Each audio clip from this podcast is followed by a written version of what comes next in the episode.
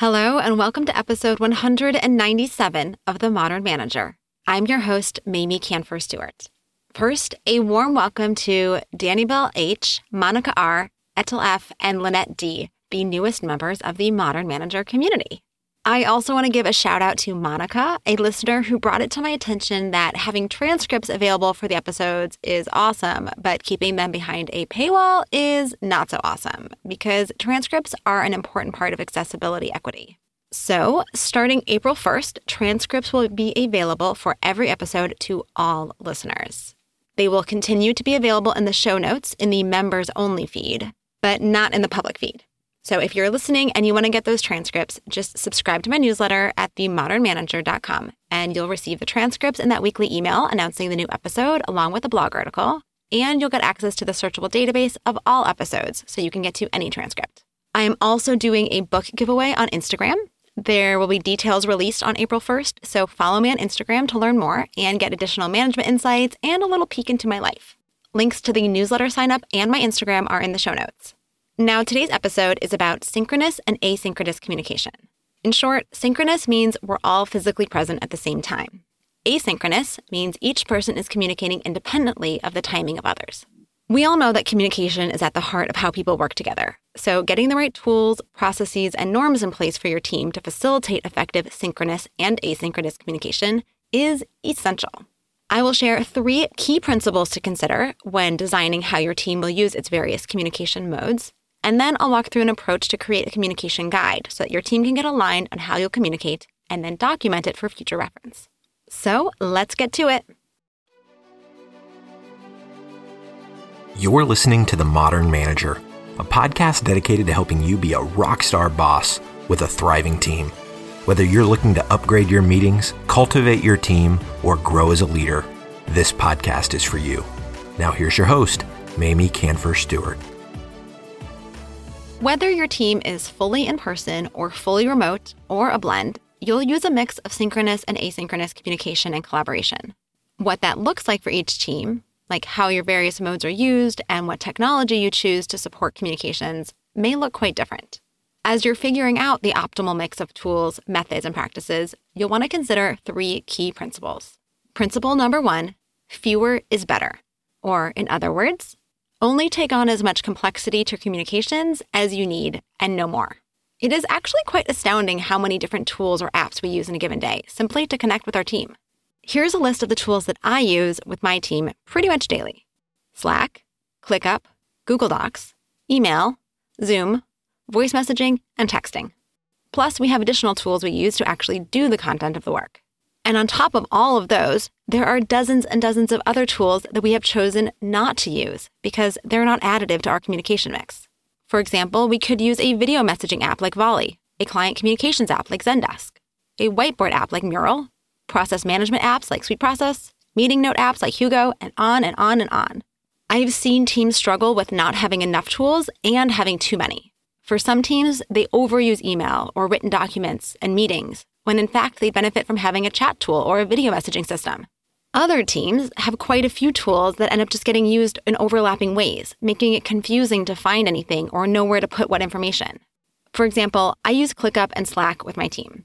We put all of our tasks in ClickUp, so it's our primary work planning tool, but all our communications about tasks go into Slack, along with any other questions and FYIs. ClickUp has its own messaging system, so we could have used that to discuss tasks, but for us, our work isn't that complex and our team isn't that big. So, keeping all our communications, both about tasks and about anything else, just in Slack works better than having two separate places to check for messages. The one thing to note is that we don't ask people to do things via Slack. If you're assigning someone a task, then you're putting it directly into ClickUp. Your team, though, may be different. It depends on what type of work you do, what your workflows look like, how many people are working on a given project, the thing to consider is how to streamline so that you're using the right set of methods via the simplest set of tools in ways that minimize having to do the same thing in multiple places. All right, let me say that again because that was a big idea said in a very windy way. Try not to do the same thing in multiple places. It only adds confusion and complexity. Instead, figure out what communication methods work best for your team and then how you can accomplish those with the fewest specific tools you can manage. If it's helpful, look for tools that integrate or use Zapier to connect them so you can simplify the steps you take to get the right information to the right places. Okay, principle number two use structures and templates whenever possible. Our brains like familiarity. We like patterns. We like things that are easily recognizable because we can process them faster. So, anytime we can create a format or a template that we can use over and over again, we make it easier for ourselves and for others to both prepare that communication and consume it. My absolute number one suggestion is to have an agenda template for your meetings. And if you know me, you know that I love meeting effectiveness. Now, this meeting template, it can be basic. It can just keep the information in the same order every time. And by having it as a template, it prompts you to add that information in so you don't have to remember what you're supposed to be putting in. You could have your agenda template include things like adding the desired outcome, providing instructions on how meeting participants could prepare, listing the activities and how long you'll do those so that you know how you're going to spend your time together. And if you really want to get fancy, you could create templates for different types of meetings so that your team check in meetings always follow the same structure, and your brainstorming meetings have the same flow, and your one on ones are consistent. But it's not just meetings that we can apply consistency and structure to. Some teams use email subject line norms, like adding brackets at the start of the subject to identify if it's an action, a decision is needed, it's just an FYI, or if it's urgent. A number of years ago, when my business Meeteor, my meeting focus company, had a software, we used to do daily stand ups in Slack. Everyone used the same format every time for the Slack message what I completed yesterday, what I'm working on today, what help I need from my colleagues. This was so much better than each person adding whatever information they thought was important in any format that they liked. It's so much harder to skim through when people post paragraphs and other people post bullet points, and the questions are answered in different orders by different people. Having this simple structure allowed us to quickly share the information and scan it so that we could all stay informed. So, again, look for any places where standardizing, templatizing, or any type of consistent structuring can simplify and streamline your communications. Now, principle number three think asynchronous first. It may be shifting, but for a long time, meetings had become an overused form of communication to the point of it being one of the biggest forms of waste in business. I think this saying captures it all. When you have a hammer, everything looks like a nail. And for many people, meetings were the hammer, and every situation called for a meeting. For so long, we put up with unproductive, draining meetings because we didn't have or know how to use other communication and collaboration tools. But thanks in large part to the pandemic, Zoom fatigue has become a real thing. But on the flip side, people have an increased comfort with technology software. So we're starting to see a shift towards fewer meetings, which, again, if you've listened to the show for a while, you know that fewer meetings doesn't necessarily mean they're better meetings, but it's a start. As a side note, if you want to improve your meetings, you should check the show notes for some additional episodes and resources. Meeteor has a free online resource center, plus, you can purchase my book or my Ultimate Meetings Guide for even more meeting effectiveness learning. Okay, end of side note, back to the principle. Think asynchronous first. Asynchronous first means that we opt for an asynchronous method until it's no longer working. Imagine starting a conversation by email, and then when the chain becomes unwieldy, you switch to a meeting. Or sending what you believe will be an FYI by video message, and then when it turns out the person has lots of questions, you give them a call to make sure you understand what they're asking and they get the clarity they need. Asynchronous first also means intentionally planning to use asynchronous methods first as a preparation for a synchronous gathering. So instead of doing all the activities in the meeting, we front load some of those onto asynchronous tools so that we can optimize the time we have together for conversation. For example, people don't need to be in a meeting to brainstorm ideas. They could start doing this alone and then come together to share and process those ideas. Similarly, you don't need to present information in a meeting. You could record a video of yourself, or an audio message, or a screen capture yourself walking through visual aids and share those ahead of time. These approaches may feel awkward at first, but I promise once you get going, it will become just another part of how you do your work. I also want to say that by adding in audio and video messages in addition to text based documents or messages, we make it easier and more inclusive for different preferences and strengths. Some people are great at putting their thoughts into writing, and others would be much faster and more thorough if they could just record themselves talking it out. Plus, we get to hear or see body language and tone of voice that would otherwise be missing in a written message. The same approach works with gathering feedback on a document ahead of time through comments or track changes, because we can get everyone's thinking into the room. And you can even do it anonymously if that would help create greater comfort with sharing dissenting or critical views. And then when we're in the meeting, we can get the most out of our time together by spending it in discussion.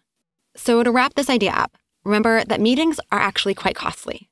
Good meetings require preparation and coordination, so consider meetings a last resort, except for when building relationships or talking about sensitive topics. Now, let's shift to creating a communications guide. What I love about a communications guide is that it gives people confidence to know which tools to use when. One of the game changer norms that my team at Meeteor decided on was to text if something was urgent. And if the person didn't respond within five minutes, then pick up the phone and call them. I still use that practice with anyone I'm collaborating with today. I tell them to send me an email or a chat message, and that it could take me anywhere from an hour to two days to respond, depending on how my day is going, how important and urgent their content is. But if you text me and tell me that there's something important you need me to respond to, I will be on it. And I am super clear that you should not text me for anything that is not urgent. Texting is reserved for only the most critical moments, and this keeps it from becoming just another way that we communicate. So, here is a high level overview of the process. Step one clarify with your team what the problems and challenges are with your current communications and what you hope to accomplish by creating a communications guide. Step two explore what's currently working well about how your team is communicating and get really specific about those points of frictions or breakdowns.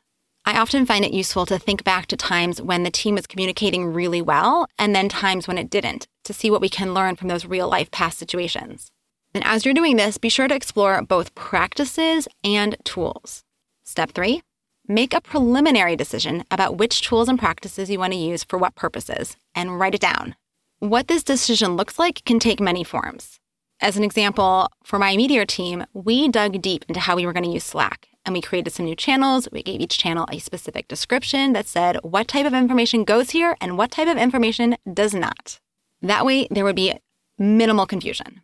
Now, step four do an experiment. Try out your new communication guidelines and check in each week to see how it's going. Remember, I said you were making a preliminary decision because once you get started, you will learn a lot. With those Slack channels that we had set up, we realized that for a few topics, we had parsed the purpose of that channel way too finely, and we ended up combining them together. There really are only two rules for this experimental phase. Number one, and this is so important follow the new guidelines. And if you notice that someone isn't, don't give in. Remind them of the new process and then tell them that you'll engage with them once they do it the right way. And let me just say, that is not as easy as it sounds. If you are used to getting things by email and just hitting reply, and you've now agreed to send messages in Microsoft Teams instead, and then someone sends you an email, you will be tempted to just hit reply. I know all the rationales. Maybe you're running on autopilot, or you just need to move the work forward, or you don't want to annoy the person with another reminder of these new norms. Or you don't want to make them redo the work of sending you the same message since you've already seen it. Trust me, if you let it slide once, you are just setting yourself up for a harder time in the future. So, really encourage everyone to help hold the line and be responsible for following the guidelines to begin with. Let them know that everyone's going to make some mistakes and that's okay, but we should all remind each other and be responsive when someone reminds us so that we can all succeed with these new communication norms going forward. Okay, second rule check in weekly on how it's going. It is highly unlikely that you'll get it right the first go around. So build in some time as a team to share what's working, what's not, and identify some new changes to make. Once those conversations consist of, yeah, it's working pretty well for a few weeks in a row, you can pause them and shift to a norm that people will raise a communications issue if there are new frictions or breakdowns that they find. Then, once your practices are set, feel free to formalize the guide and make it available to all existing and new team members. You could even incorporate it into your team playbook if you have one. And if you don't yet, check out episode 63 Creating a Team Playbook with Millie Blackwell. Okay, I mentioned quite a few additional episodes and resources, so check the show notes or your inbox if you're on my email newsletter to get those links. This week's episode guide contains more details on that process and the principles, along with my thoughts on which synchronous and asynchronous practices and tools are most effective for what types of activities.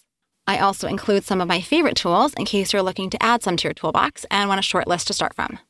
To get this episode guide, become a member by going to themodernmanager.com slash join and selecting the Sprout or Bud level memberships. If you work for a government or a nonprofit agency, you get 20% off of any membership level. And if membership isn't right for you, you can always purchase any episode guide at themodernmanager.com slash shop. All the links are in the show notes, and they can be delivered to your inbox along with this week's episode mini guide if you subscribe to my newsletter. Find that at themodernmanager.com. Thanks again for listening. Until next time. Meetings are one of the most critical components of healthy collaboration, and teams are at the heart of how we work. Meeteor helps you use your time in meetings productively, build healthy relationships with your colleagues, and move work forward. To learn how we do it, visit meeteor.com. That's M E E T E O R.com. You've been listening to The Modern Manager. You're already becoming a rock star boss of a thriving team, I can tell. To ensure you never miss an episode, subscribe to the show in your favorite podcast player and join the mailing list at mamieks.com slash podcast. That's M-A-M-I-E-K-S dot com slash podcast to get show notes and other special content delivered directly to your inbox. Thank you so much for listening. Until next time.